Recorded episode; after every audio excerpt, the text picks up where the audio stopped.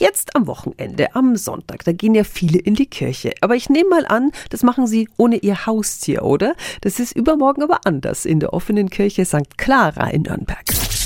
365 Dinge, die Sie in Franken erleben müssen. Dort findet seit Jahren regelmäßig ein Mensch-Tier-Gottesdienst statt. Der heißt passenderweise vier Pfoten für ein Halleluja. Pater Ansgar Wiedenhaus leitet die offene Kirche. Guten Morgen. Guten Morgen.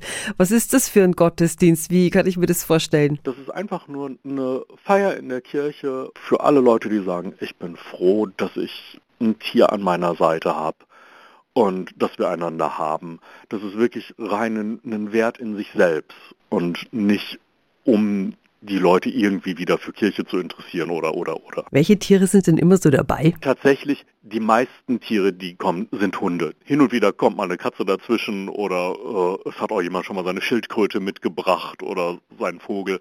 Aber das ist natürlich immer ein bisschen schwieriger mitzunehmen. Ein Hund, den kann man halt an alleine mitnehmen. Ich sag Hund, Katze, Maus, wählen Sie dich, bringen Sie Ihr Haustier mit. Am kommenden Sonntag ist um 16 Uhr ein Gottesdienst für Mensch und Tier in der offenen Kirche St. Clara in der Nürnberger Innenstadt. Die Infos sind auch wieder auf der Radio F Homepage radiof.de.